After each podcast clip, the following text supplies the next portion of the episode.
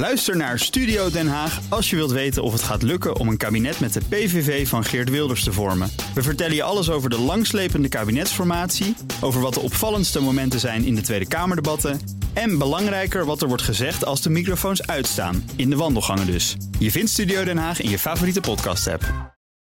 Iedere woensdag bespreken we met Marcel Beerthuizen van sponsoring adviesbureau Big Plans de ontwikkelingen op het terrein van sport en economie. Vandaag het besluit van het IOC om de Olympische Spelen uit te stellen naar 2021. Goedemiddag Marcel. Hey Thomas. We hebben het hier al vorige week over gehad. Eh, waarschijnlijk ook met de gedachte dat kan niet lang meer duren, want de druk nam toe en het heeft toch nog wel een beetje op zich laten wachten. Ja, zeker. Het heeft natuurlijk alles te maken met alle juridische uh, consequenties van zo'n uh, besluit. Uh, Thomas Bach, de voorzitter van het IOC, is een jurist. Dus die heeft gekeken, ja, wat gaat dit allemaal betekenen? De continuïteit van zijn eigen organisatie, die staat natuurlijk in alles voorop. Dus dan heb je nog de Japanse overheid als een hele belangrijke partij. En zij hebben zich ook gehouden aan de WHO.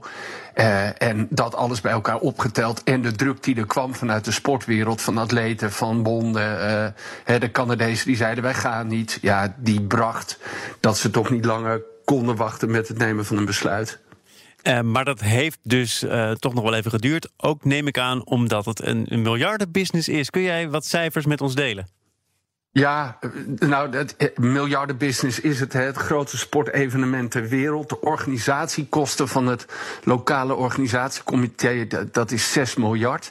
Dan heeft de Japanse overheid rond de 20 miljard euro geïnvesteerd in infrastructuur, in stadions en dat soort zaken. Uh, dat is zeg maar de kostenkant. Hè, en waarvan ook nog kranten en de media in Japan hebben gezegd: ja, volgens mij wordt het budget ook nog eens een keer overschreden. Nou, dat is aan de kostenkant. Uh, hoe, hoe verdienen ze die organisatiekosten terug voor een deel. Doordat ze kaartjes verkopen voor ongeveer 750 miljoen. En ook lokale sponsors binnenhalen. Dat is wel uh, 3 miljard bij elkaar in Japan. Dus dat is een enorm bedrag. Dan krijgen ze nog een bijdrage van het IOC. Dat is 750 miljoen uh, euro. En het IOC verdient natuurlijk zelf ook heel veel geld met die spelen.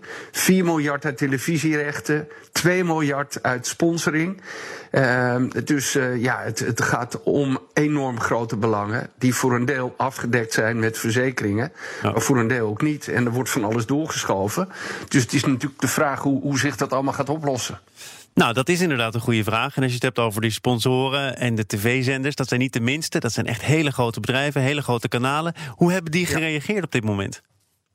Nou, alle uh, televisiemaatschappijen, NBC is eigenlijk de belangrijkste. Hè? De Amerikaanse uh, uitzendorganisatie die al miljarden heeft geïnvesteerd in, uh, in deze spelen. Ook heel veel al heeft gekocht, al bijna 2 miljard aan reclame heeft gekocht. En ook een streaming service, Peacock, wilde lanceren. Die hebben eigenlijk gezegd, nou we zijn heel erg blij. Die zijn ook meegenomen in alle onderhandelingen met het IOC.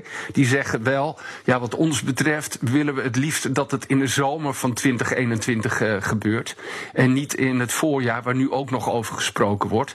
Nou, dan heb je nog Discovery van, van onder andere Eurosport. En die hebben eigenlijk ook wel heel erg positief gere uh, gereageerd. Al die grote partijen ja, die zijn blij dat het in ieder geval nog doorgaat, al is het dan op een later moment. Op sponsoringgebied is dat soms wat ingewikkelder. Uh, uh, nou, niet de grote sponsors hè, van de, de Coca-Cola's van het IOC, die, die zullen gewoon doorgaan. Die hebben ook vaak langlopende contracten, ook over 2020 heen.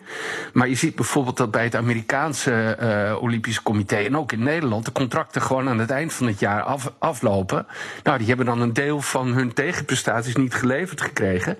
Dus dat zal ook allemaal opgelost moeten worden. Dus NOC-NSF, als je het over de Nederlandse situatie hebt, die ja. bond die zit in zwaar weer, die koepel?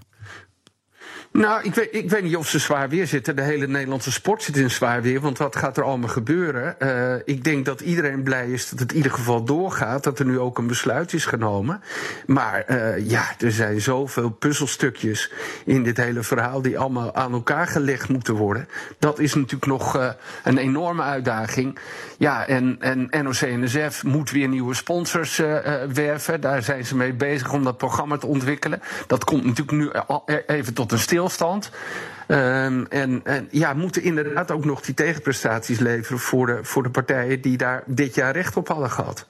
Toch zie ik ook weer mensen die zeggen... die sportzomer van 2021, die wordt geweldig. ben jij al zover, Marcel? Nou, het, uh, het, blijft gewoon uh, de Olympische Spelen Tokio 2020 heet. Hè? Ook al ondanks dat het in 2021 is. De Olympische vlam, die blijft ook in Japan. Dat is misschien allemaal wel goed nieuws. ja, nee, ik moet echt nog wel even alles verwerken om nou te kunnen spreken van, van dat het een geweldige sportzomer gaat worden. Ja. het is voor jou ook gewoon kloten natuurlijk. Laten we gewoon zeggen hoe het zit.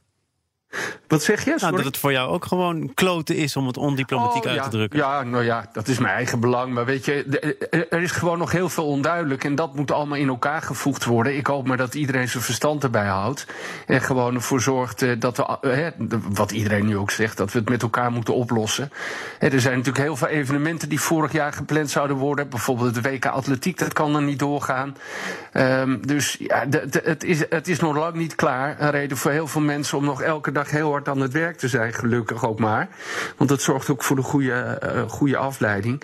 Ja, de, de impact op de Japanse economie is enorm. Meer dan 5 miljard, 5,4 miljard. Gaan mensen volgend jaar wel eh, als die spelers er zijn daar naartoe, heb je nog wel zin om over de hele wereld te reizen? Um, ja, eerst maar eens even corona verslaan. Marcel Beerthuizen, tot volgende week. Tot volgende bij BNR ben je altijd als eerste op de hoogte van het laatste nieuws. Luister dagelijks live via internet. Bas van Werven. En heel langzaam komt de zon op rond dit tijdstip. Je krijgt inzicht in de dag die komt op BNR, het Binnenhof in Nederland en de rest van de wereld. De Ochtendspits. Voor de beste start van je werkdag. Blijf scherp en mis niets.